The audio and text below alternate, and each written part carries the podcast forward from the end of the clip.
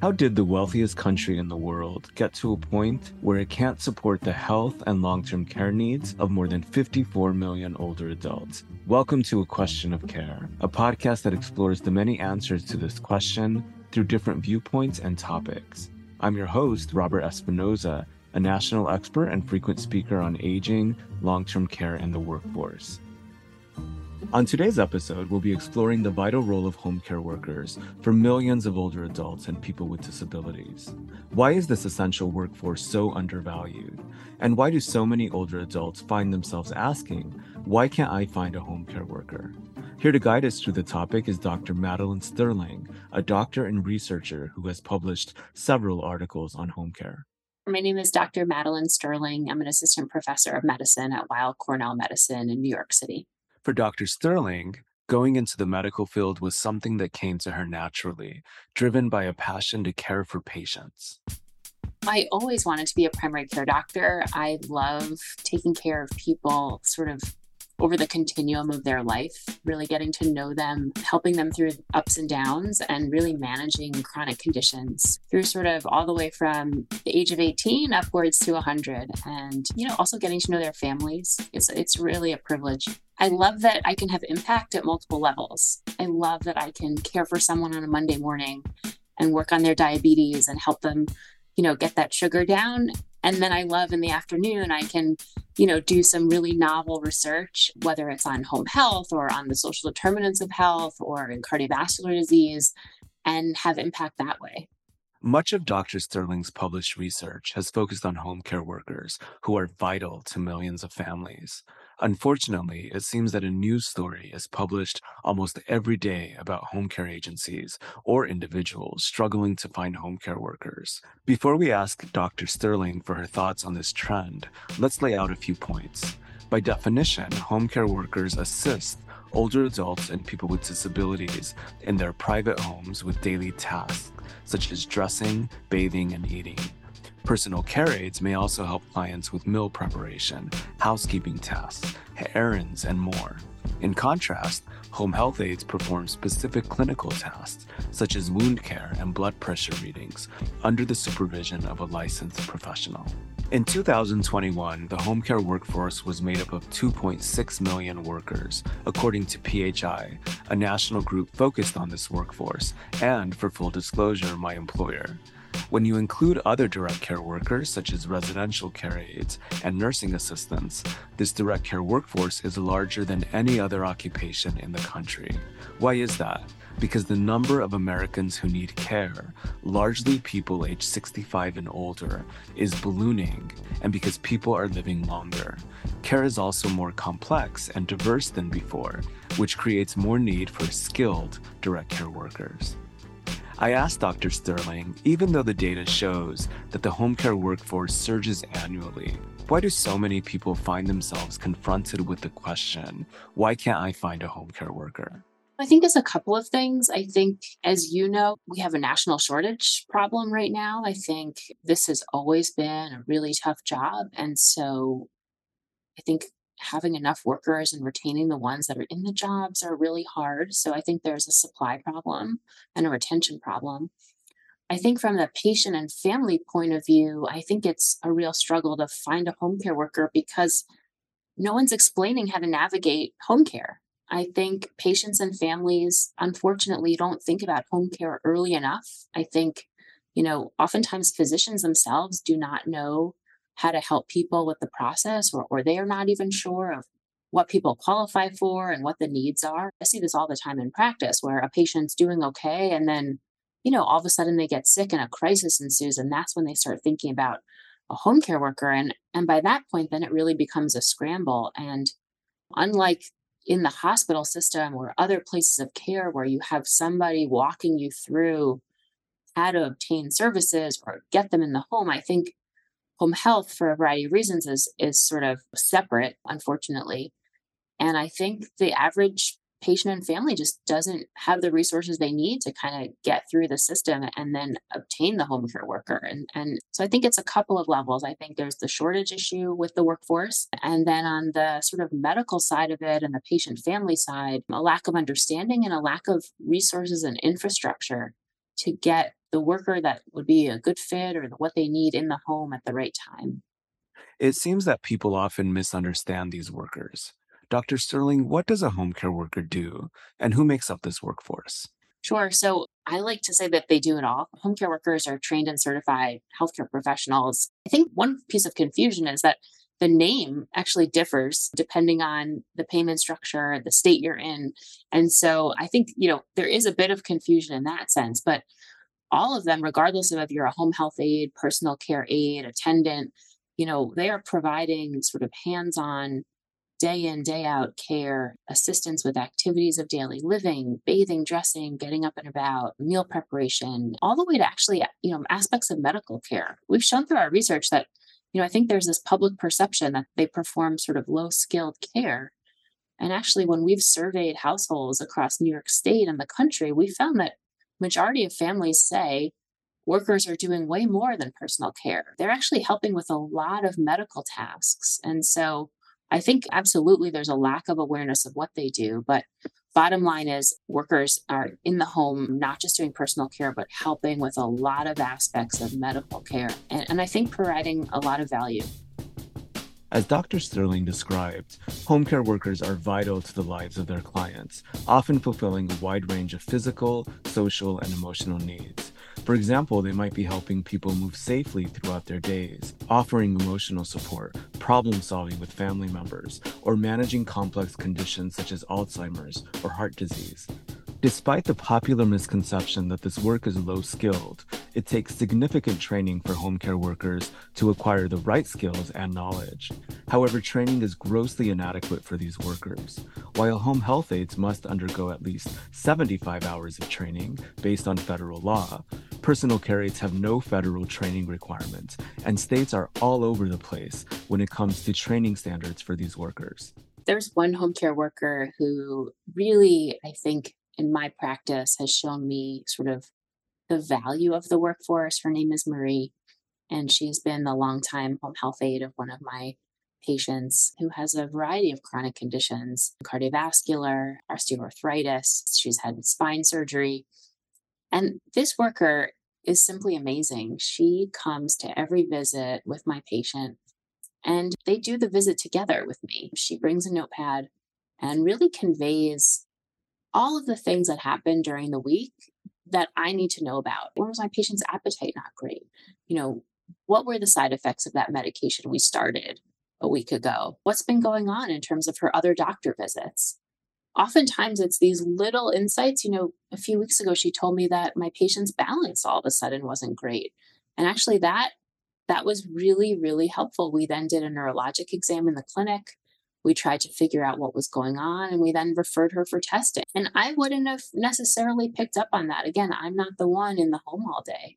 And so I would say, you know, if it weren't for this home care worker, you know, I wouldn't have the complete picture. And so I think I have so many patients where that's the case. And I, I really think this is a prime example of when the patient allows, it's really a wonderful thing just to include the worker if that's feasible and actually ask them a question or two you know and this can be very simple i don't think doctors need that much training on this you know it's simply a matter of you know patient said this today and then sort of looking over to the home care worker and saying you know is there anything else you'd want to add especially as more and more families and households and, and patients are going to be utilizing home care workers to sort of age in place what advice would you offer other doctors about how to strengthen their relationship between their office and the home care worker?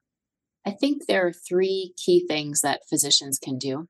I think the first is to be aware that when someone comes to the visit, oftentimes they might not have gotten there alone, right?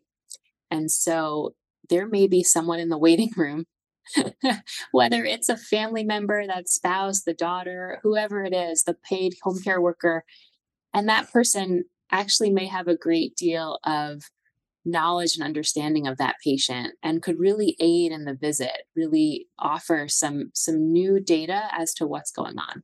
And so again it, you know always up to the patient whether that person can be included but if so i would really think about incorporating the second piece of you know advice is if you are if you do have another caregiver in the visit let's say it's a family member or a paid care worker I think, you know, make sure to ask them questions. Ask them. They are, you know, have a tremendous amount of understanding and appreciation of how the care or how the symptoms may be going on in the home. So ask them what they notice. Very simple questions. What do you notice?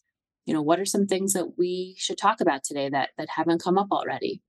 What do you think are, you know, the patient's biggest challenges in managing their health or in getting around? And I think just open-ended questions like that really set the stage for you know sharing sharing of important information the third piece of advice is to actually empower whoever it is in the home empower them to convey what's going on. If they notice a change they may be the first person to notice that change the first person to notice that that you know mrs jones is having chest pain or she's you know having more swelling today in her legs. I think empower them to call for help when they need to.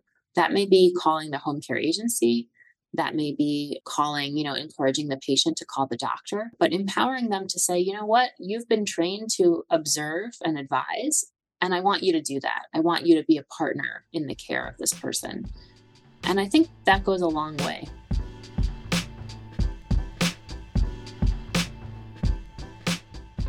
Much of your published research examines the home healthcare workforce in supporting people with heart disease. You found that home care workers increasingly provide care for people living with heart failure at home, either immediately after leaving the hospital or in the long term. Yet your research has also revealed that home care workers often find the topic of heart failure frightening and unpredictable. They offer this support without much training in heart failure, and they can feel poorly supported by other healthcare professionals, especially when their clients' symptoms get worse. What interests you about home care workers and the topic of heart failure? You know, I saw that a lot of adults with cardiovascular disease tend to be older and have a lot of comorbidities. And these are really tough illnesses to manage at home. And so I began to see in my clinical practice that a lot of my patients were, of course, asking their family for help, but often that just didn't seem like enough. And they needed help from paid home care workers. And I have to say, this really got me thinking. You know, I never thought I'd be sort of doing a whole research career in home home health, but I think I saw, you know, once we got out there in the field and actually interviewed patients and workers about what it is they're doing, you know, I thought, oh my goodness, in all my training in medicine, no one mentioned this workforce. And my gosh, they're doing a lot. We saw that they are helping patients get to doctor's appointments, remind patients to take medications, help prepare low fat Mediterranean style diets, you know, weigh them, you know, take blood pressure. All these activities that that we know in medicine are so important to managing those symptoms. And I really thought we have to study this. We have to show sort of what the contributions to care are. And then, of course, are there gaps? Are there things where workers are doing, you know, contributing, but but maybe need more training? Or are they providing this care and the system isn't aware of it because we haven't measured it and shown the value. And so that's really where I thought to myself, we really need to do a whole lot of research here. There's a lot to unpack because these workers are, are especially for this, for chronic cardiovascular disease where outcomes are poor. So patients are in and out of the hospital frequently. Quality of life can be really bad. And so, you know, here's a workforce that's sort of waiting in the wings already in the home. I think I really saw, you know, here's an, an untapped opportunity to not only show the value, but, but almost prove it scientifically. Has your research revealed anything surprising about the nature of home care jobs? you know, I think you read all the time, and my own work has shown that that this is a really tough, tough job. The wages are poor, conditions can be really challenging, the hours erratic. And yet, I think what surprises me over and over again is workers have this calling for it. You know, workers are passionate about helping people. And it's the same passion that what drives many of us into healthcare. And so I think what always surprises me, but then also makes me smile is that despite sort of some really challenging circumstances, you have generally a workforce with with high job satisfaction and and much of that when we go out and ask them about that they always say i'm here because i care about this patient or i care about this client. I want them to do well. It's a calling And I think, you know, there's so much good here and people need to know about this. Despite the emotional rewards that many home care workers report receiving from their daily work, these workers also face numerous challenges that make it difficult to make ends meet and stay in these jobs. For example, the median wage for these workers in 2021 was about $14 an hour. However, because many of them are relegated to part time work by their employers or the economy, the median annual income that year was about $19,000. As a result, 43% of these workers live in low income households, and more than half of them receive some form of public assistance. Home care workers also struggle with inadequate training or advancement opportunities. They lack recognition and respect both by the health sector and society at large. And because this workforce is made up predominantly of women, people of color, and immigrants, they must navigate the widespread bias and discrimination that are too often leveled at those populations. Perhaps one of the answers lies in understanding how doctors and nurses relate to home care workers.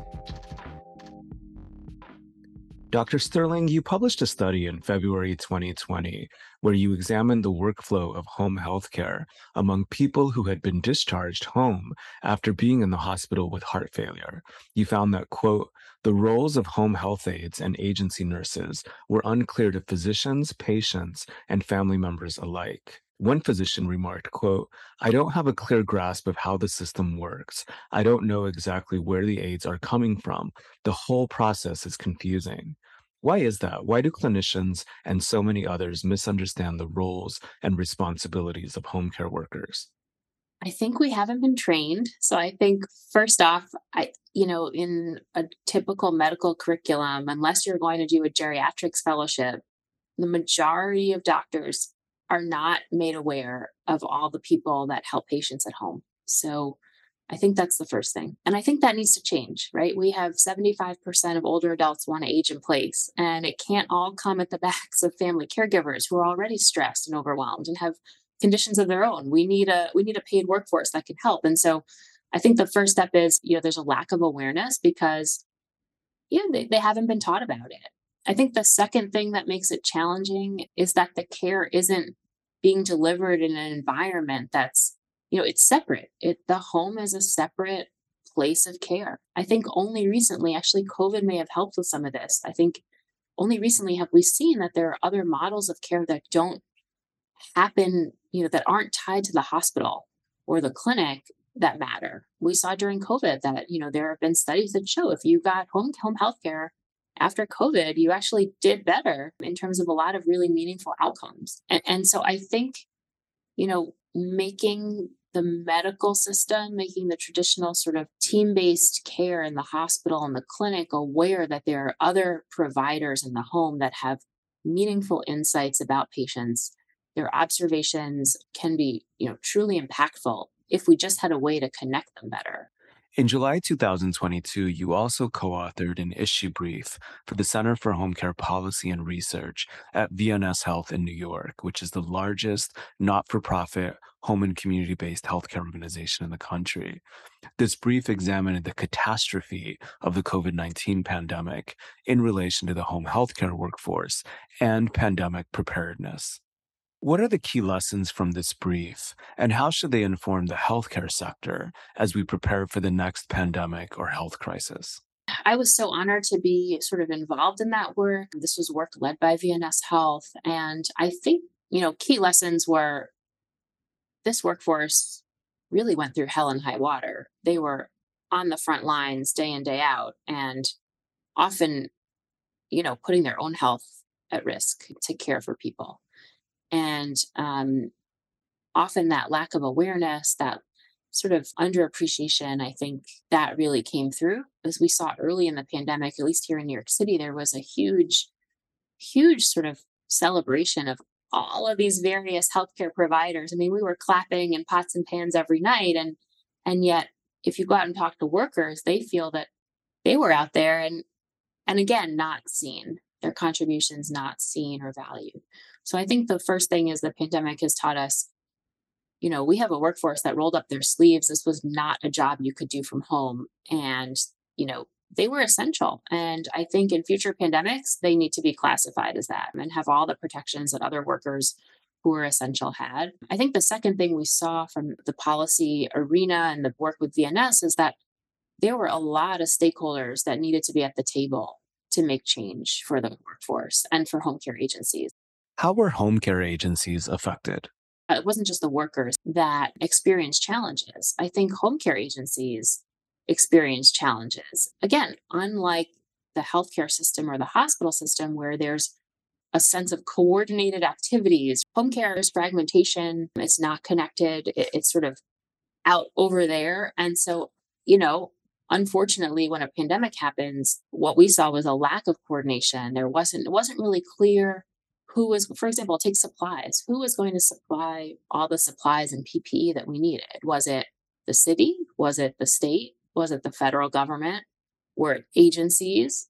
We saw workers themselves buying supplies. You know I, I think just even take that one example and you could really see how a lack of coordination among a variety of stakeholders really led to inefficiencies. And I think moving forward, there really needs to be more concerted effort and also more policies to protect the workforce. I think there were policies, but often it was sort of policies for family caregivers, for essential workers, and then there were always loopholes where not all of the workforce received the protections and pay that they needed. And so, you know, we learned a lot. My hope is we could take the good forward and then learn from from maybe the not so optimal moving moving to the hopefully hopefully we won't have a future pandemic but if there is one you know maybe take those lessons learned moving forward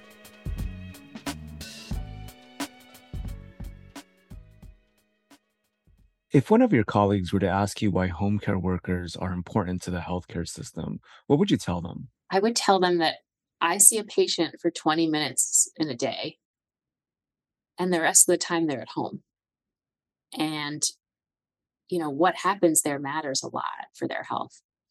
And so if a patient has a home care worker i view that as an asset and maybe we need to be as a system not only valuing what they do but really working on ways to to integrate what's happening back to other healthcare providers like myself. I think that would be really key and i think where we need to head If you had the power to change how home care workers are recognized and supported, what would you do? pay them I think it's, you know, wages, wages, wages. I think, you know, a lot of a lot as I said, you know, they do not do low skilled work. These are really hard jobs and they needed to be fairly compensated. As a society, I think we need to do that. So any policies that can strengthen the workforce, recognize what they do, build in ways to actually increase minimum wage policy, protections, hazard pay for the next pandemic, benefits, health insurance, all these things that allow the allow workers to do their job and do it well. I think that would not only benefit the workforce, but it would actually improve the quality of care delivered and ultimately patient outcomes.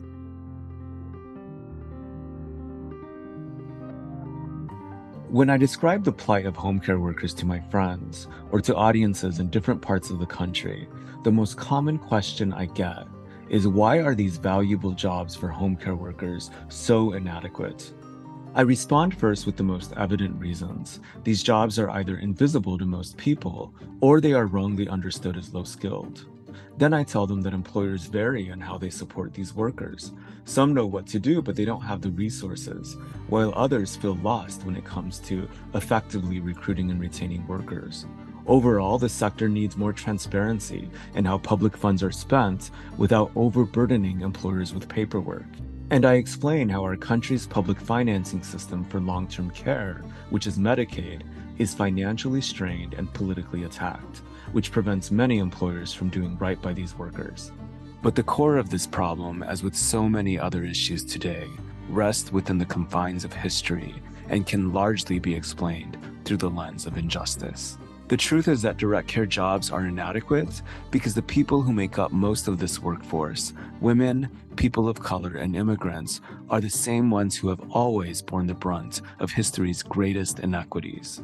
For example, women, specifically women of color, have been portrayed in the sexist policy imagination as innately inclined toward caregiving. Thus, this work is seen as a labor of love and not a real job, which is a gross misconception. Another factor is systemic racism, which has relegated people of color to low wage sectors like direct care that routinely exploit their physical labor and then deny them a fruitful existence. And immigrants, specifically those of color, increasingly sustain this job sector and our national economy, yet they are routinely stripped of their rights and humanity in a country that sees them either as threats or as physical bodies to fill jobs that, quote, no one else wants, end quote, as if anyone deserves a lousy job.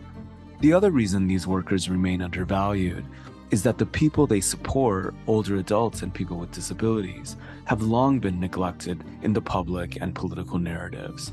I can't help but relive the shock and the rage of the first few months of the COVID 19 pandemic, which was ravaging nursing homes and specifically targeting older people, people with disabilities, and people with severe health conditions.